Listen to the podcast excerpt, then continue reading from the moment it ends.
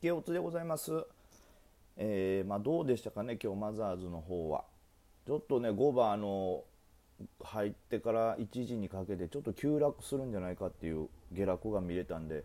結構その辺りはこう皆さんこう敏感になっててね、売りが出てる銘柄もありましたけど、だから僕も基本的にはもうちょっと中途半端な位置だったんで、あんまり触らなかったですね。警戒感もあるんで、上値も厳しそうですし、逆に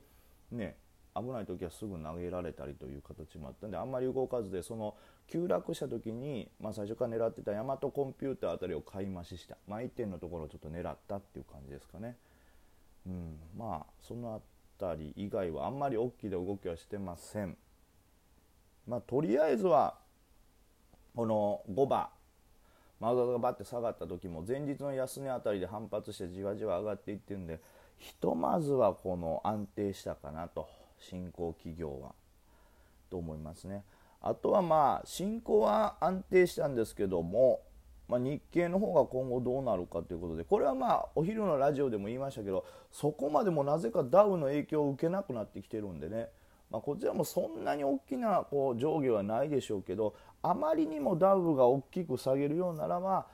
まあそれはある程度はね3分の1ぐらいのダメージはこう日経に来るでしょうからそこの辺はある程度注意ということですね。まあでも昨日大きく下げてますからこっからダウが急にマイナス線とか考えにくいんでまあマザーズ日経のね東証ともに全体的にはまあ一旦一服かなと。ただまあ上値はある程度重くなるでしょうから皆さんのこう安心感っていうんですかある程度揃ってくるまではうんまあ、じわじわ細かい利確が続きながらですかね。でまあビックスの方がねちょっと上がってるんで、まあ、その辺の警戒感があるとあまりねこう資金が活発には動かないんですけどまあまあ本当大統領選まではまずちょっとゆったりとしたあまりこう上にも派手には動きづらいかなっていう感。まあでも難しいですよね。なんか見てたらこう大統領選もなんか卑怯なというわけじゃないですけどウルトラ C じゃないですけど大統領選終わった後に例えばトランプさんが今回の選挙は不正だったみたいなことを言い始めてなんか一悶着あるんじゃないかみたいな噂も出てたりとか、まあ、ツイートで見たぐらいなんですけど、まあ、そんなことも考えられるって言ってるんで、まあ、単純にこう大統領選挙終わりましたばっていうよりもその後も何か問題が再燃するんじゃないかなっていうことを意識しながらはちょっとしばらく売買した方がいいかもしれないですね。でしかもそうなると例えば11月ってもう決算ガチガチに決算が出てくる時期なんでその両方が重なるとやっぱり売買もまだ慎重になる人も多くてあまりこう商いが活発にはならないのかなとそうなるとまあまあね、何回も言ってるように上値も重いですし下値は、ね、リスクヘッジでリスクオフでね売られたりするんでね、まあ、その辺はちょっと警戒は解かずというとこですね11月の半ば11月、うん、末に向けて、まあ、しばらくは15日とか、まあ、2週目3週目ぐらいまではちょっと警戒感を持ったままの方がいいでしょう。いいでしょうって俺こう偉そうに言ってるけど別に何にも進めてるわけじゃないし俺みたいなねこんなペーペー全然予想も外れし、まあ、めちゃくちゃできる人でもね外れることありますから、まあ、でしょうとは言ってるけどこれはもう梅木が梅木自身に言ってると。今も鏡に向かって俺が喋ってると思ってくれたらいい。なあ梅木お前鏡のお前に言ってねんぞ。ほんま金髪にして。え？皮膚か髪の毛が分からんからハゲではなくなるって言ったけど近距離で見たらなかなか分かるやんけ。ほんまに。もう頭皮に書いたろかな。髪の毛をタトゥーで入れたいんじゃ。さあそれではですね、えー、今回のですねちょっと S 高なんかを記録した銘柄を見てみると SK ジャパンえこちらシーズメンこの辺りは「鬼滅の刃」関連ということで、えー、S 高を記録してます。だからこの辺はやっぱまだ資金入りますねそしてツインバードがフリーザーボックス仙台新規受注ということでこちらも S 高記録ということで。であとは日本日本マイクロニクスじゃない野村マイクロ6254の野村マイクロとか DM ソリューションは決算に関わった感じですね。営業利益倍増とか、えー、配当予想情報修正みたいなんで、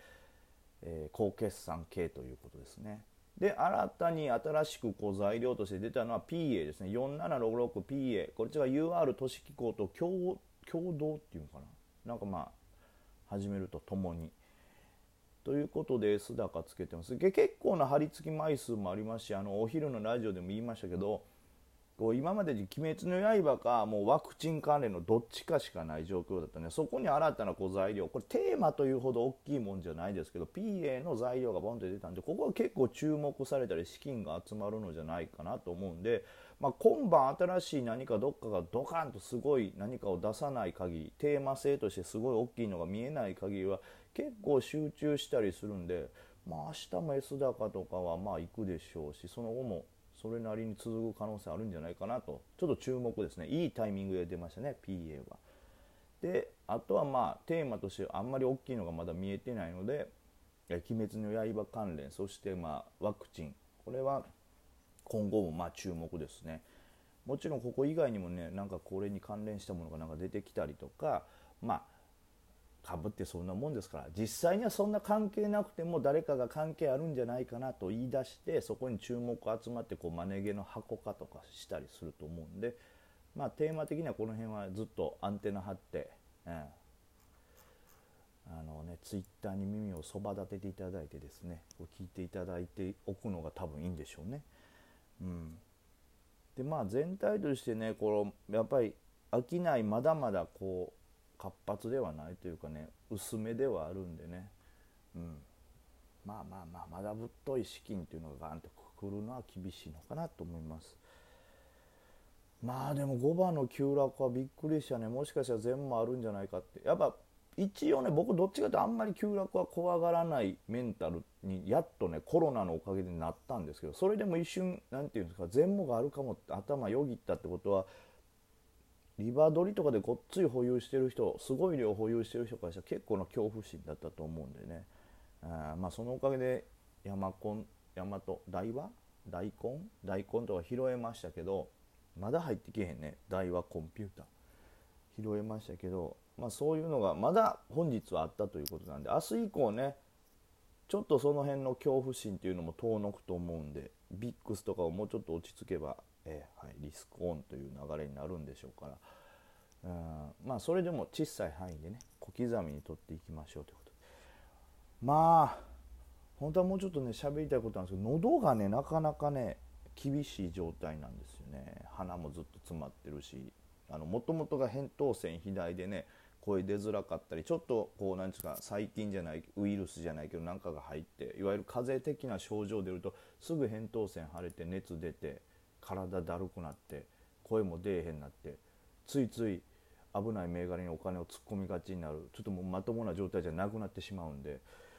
はい、注意してで、まあ、今日はちょっとなので喉の心配なのでちょっと短めではございますけどこの辺で、はい、まあ簡単にまとめますと明日以降ね、まあ、また「鬼滅の刃」関連そしてワクチン関連というテーマが少ないんでその辺は注目されると思いますんで。まあ、本命はなお伸びる可能性もありますし本命以外の横も出遅れで新しく何か見つけられたところは誰かにこう煽られたりしてこう箱化する可能性があるということが一つなんで狙っていこうというのと、まあ、新しい材料が出た PA 最近だとあんまり目立ってなかったんで新しい材料がこの辺はちょっとしたら思ってるよりちょっと長く資金入るかなのかなということで注目でございますあとはまあ高決算ね今日もまだ日本工業とかまあそういうあたり出てくるんでまあ、注目しつつですね。はい、なんでまあマザーズ日経に関してはまあしばらくはそこまで下値不安はないかなと。で上値もそれなりには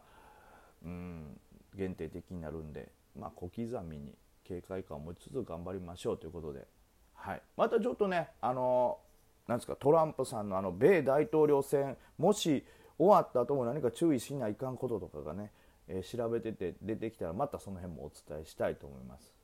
はい、では良いお休みを。